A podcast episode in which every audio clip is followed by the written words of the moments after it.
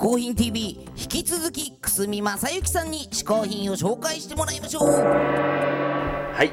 そして僕のとっておきの嗜好品3つ目ですが、えーこれはね僕があの漫画を描いたりですね文章を書いたりイラストを描いたり音楽をやったりデザインをしたりっていういろんな仕事をしてるんですがそのルーツはここにあるんではないかというあのこれなんです。絵本百科というですね僕がねあの56歳の時に買ってもらったものなんですがもう売ってません。これすごく高いと思いますよ。これはね子供用の百科事典なんですね。ところがね内容がものすごいマニアックなんですよ、まあ、この重々しい表紙もいいんですがまずねこれはあのいろんなことが百科事典ですから「あ」からあのえっ、と「あ」のつくものからこうだんだんにあの並んでるんですが一番最初がねアイヌですよ。いきなりアイヌっていう北海道に住んでる人たちの文化から入るんですね。それでへえと思って、えーこう読んでるでしょ？で次の日に巡るとね明かりなんですよ。でこれは「あ」だからね明かりになってでこの世の中にある明かりがねこの大きな見開きの中にいっぱい書いてあるんですね。でそんなに説明はないんですよ。でその中にこう自分でこう探していくんですね。あここにも明かりある。ここにも明かりあこれも明かりか。みたいにねずっとね好きな風に見ていくんですね。で飽きないんですよ。で次は何かなと思うと遊びなんですね。このね脈絡のなさというかですねアイヌ明かり遊びってそれは「あ」ですけどね。それでこう遊びがただこうこういうふうに並んでるんですね。いろんな遊びが。で説明が全然ないんですよ。それでね重なるようにとか書いたんだけどルールが書いてないんですよ。だけどねここのところにはねブリューゲルの絵とかが入ってるっていうね子供なのにブリューゲルの絵ですよ。で次が何かなと思ったらアラジンのランプなんですね。このね脈絡のなさというか唐突さがねものすごい面白いんですね。アラジンのランプってここ急にお話が始まっちゃうんですねそれでここは見開きじゃなくて4ページなんですよ。で読むの時間かかってでもアラジンのランプって壮大な話を4ページで終わらせてるんですね。で次が何かなと思うとまた驚きアリなんですね。これねものすごい子供にとってはショッキングですよね。それでね次あの次何かなと思うと家。世界の家がね出てるんですね。もう本当にね家っていうのがね家の中のこととかがこう出てるんですけどそんなに説明がないんですよ。いろんなものがただ書いてあるのでいろんな家が書いてあるだけなんですね。で次は石ですよ。ね。困っちゃうでしょ。石ってものすごい大きいですよね。それに転がってるのも石だしあのあれなんだけどこう宝石がこう書いてあったりですね。あの石斧とかイースター島の巨人像とかこう書いてあるんだけど脈絡がないんですよ。次何だと思います？犬ですよ。世界の犬をこう書いてるんですね。このですねあのー脈絡のなさと説明のなさ。そしてこのでっかい画面にたくさん入れてどっからでも見れるっていうようになってるの。このセンス僕はものすごい影響を受けてると思うんですよね。で自分のでこの中から何かを選んで面白いと思うとかどこかに注目してこれなんだろうって言ってあの「今度お父さんこれ何？刀剣。土佐刀剣」って書いてあるんだけどその他の説明何もないんですね。どういうことなんだろうっていう。それであの漁師に聞いたりするというですね。あの今の行き届いた教育っていうかねあの分からないものはね分かるようにしなきゃいけないっていう分かりやすく分かりやすくっていうんじゃなくてあの世界にはいろんなものがあるよっていうのをこうランダムに教えてくれるこれがですね僕にすごくあのこう刺激をくれましてね。だってこの犬の後何かなと思ったら色っていうね ものすごい抽象的なものでだけどまあ色ありますよね。それでこう印刷っていうのがこの4色を重ねてこうなってるとか難しいことが出てるんですねこの活版印刷とかいろんなね。それでこのあ絵本百科の素晴らしいところはあのほとんど写真がないんですよ。絵にこだわっていてあの写真っていうものがないんですね。で妙に暗い絵がね。これ見てください。魚ですよ。魚じゃなくて魚っていうので海の魚と川の魚をですね1ページに全部入れたこの強引さですね。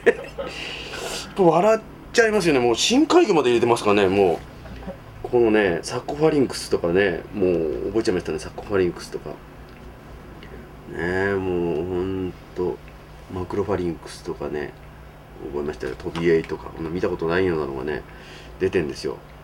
それでもう青ザメなんかちょっとしか見えないですよ。ここ あんまり言い過ぎてね。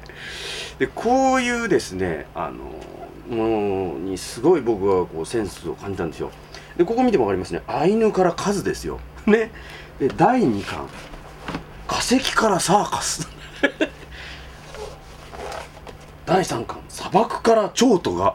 もうここだけでね詩でしょほとんど。もうね。砂漠から蝶とかとかね化石からサーカスなんてねあのそれだけでワクワクしますよね。でこれがね5冊あるんですね。で僕はこれ本当に好きでねあのもうこんなにボロボロになるまで読んでて今でも時々こう出してきて開いて資料にしたりするんですよ。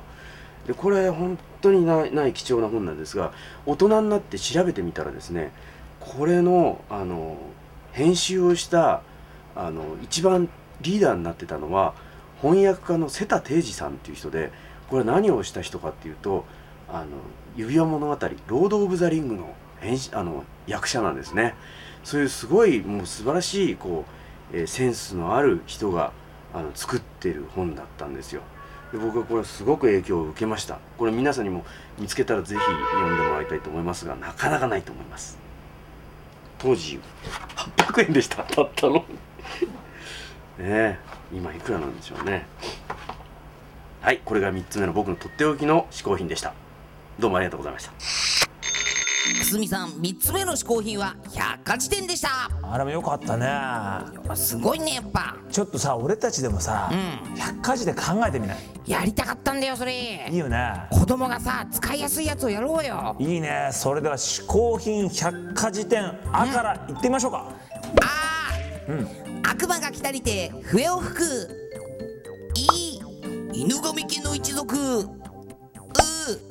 ウバステ山。えエクソシスト。お。オーメン。おいか。彼女が水着に着替えたら。これどこが子供が読みたがる百科事典なんだよこれ。キ何？いいよいいいらないっていらないキルビル。キルビル？キルビル。2キルビルなんてキルビル？キルビル2 2え？クワ。くすみ正幸でございます。いますか？ほじゃりかさんじゃりも。私は幸福の嗜好品配達係。あなたの願いを一つだけ叶えてあげよう。ね一つだけですよね。今日考えたんですよ、じゃあね今日一日だけでも世界中が平和になりますように。それはダメ。それダメなんですか？だってそれは人に願うものじゃなくて自分たちで叶えるものだから。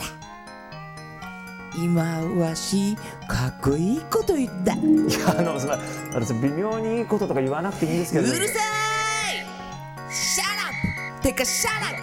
てかシュレ何なんすか一体？ク願いと言ってもい。嗜好品に限るのじゃ。じゃあ分かってましたよ。じゃあね今週もあのそれお取り寄せできる最高の嗜好品を一つお願いします。わかりたほにゃらかふにゃらか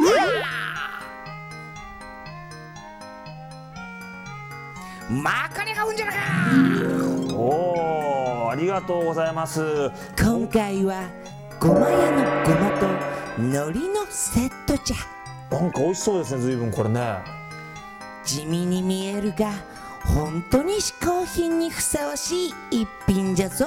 わかりました。ありがとうございます。じゃあちょっとこれ食べに行ってきます。ありがとうございます。ほじゃらかほじゃらかよっしゃ今日もうまそうなもんもらってきたぞ。たなんだそりゃ。これがねいいごな。まごまそして錦糸のりですけど、実はこのご飯ご飯も用意されたてのご飯の上にかけてこれだけで食べちゃうと。ああもうこれは夕日のグルメだねこれは。まずはね孤独な夕日のグルメだね。しうるせえよ。白白いねいりごまこれ。白いじゃない。これは白ごまの方かけちゃいますこれ。たっぷり入っうてるほかほかご飯に。これがねほんとサクサクらしいよこれ。さあサクサクサクが出てもう一個はこれるんですか黒ごま。うん。黒もいっちゃいましょう。これブレンドですか？もうすっごいごまのいい匂いがするもう黒と白とグレーじゃないですか。黒白うるせえ。黒と白これ両方ね。あんのこれ。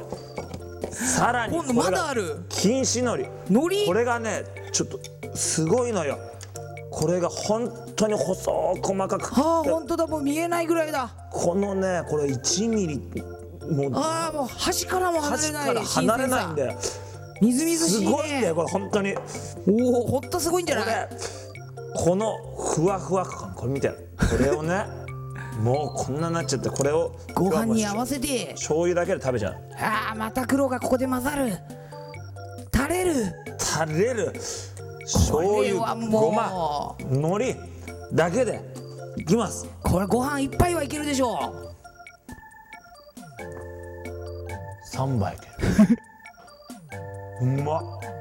これはねそれはうまそう本当に。海苔の香りもすごいし美味しいですよ、香りもいいんじゃない？3つとも。もうこれだけでいける本当に、うん。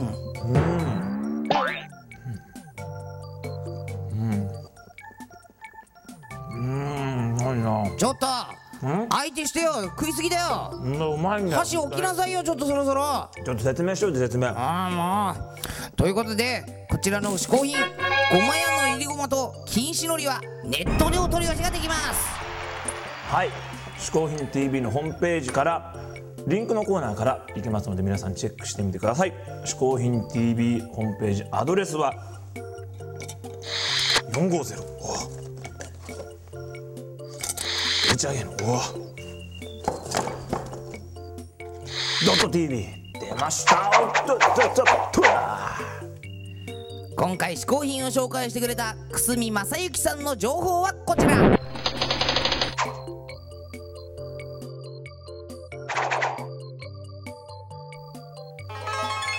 嗜好品 TV アンカーマン小宮山雄人鹿がお送りしました。